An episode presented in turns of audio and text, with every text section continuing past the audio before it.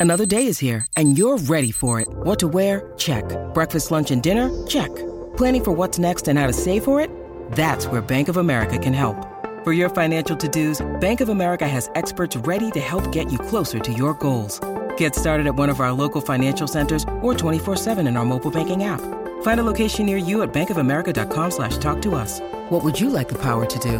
Mobile banking requires downloading the app and is only available for select devices. Message and data rates may apply. Bank of America and a member FDIC. Here's what happened back in the day.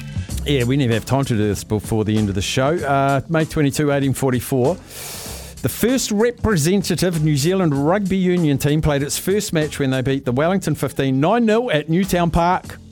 They went on a tour of New South Wales and won all eight games. And the rugby union wasn't established until 1892, some eight years later.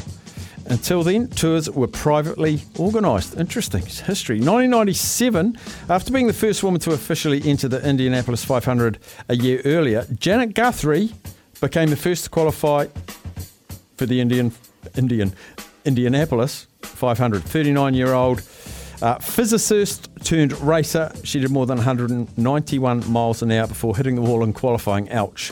Birthdays uh, 1946, sadly died in 2005. Georgie Best. Tommy Charlton, United moving forward again. Manchester there. George Best a lot of room to work. Gibbons on his right.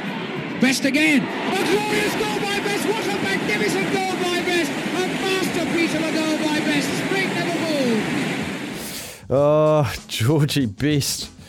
Got one of the great quotes, which can't say on radio. Pat Smullen, former Irish jockey, sadly passed in 2020. Birthday today. Jeremy Christie, former New Zealand footballer, turns 40 today and turning 36. The Joker.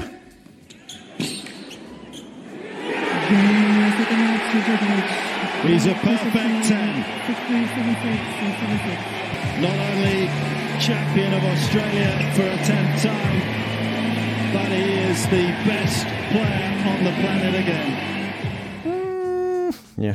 On this day in 1984, the number one movie was Indiana Jones and the Temple of Doom. That was a really good pinball game, actually, as well, in the cafe in um, Lower Hutt I used to play. And taking us to the break, before we talk to Jimmy Smith, this was the number one song. Oh, maybe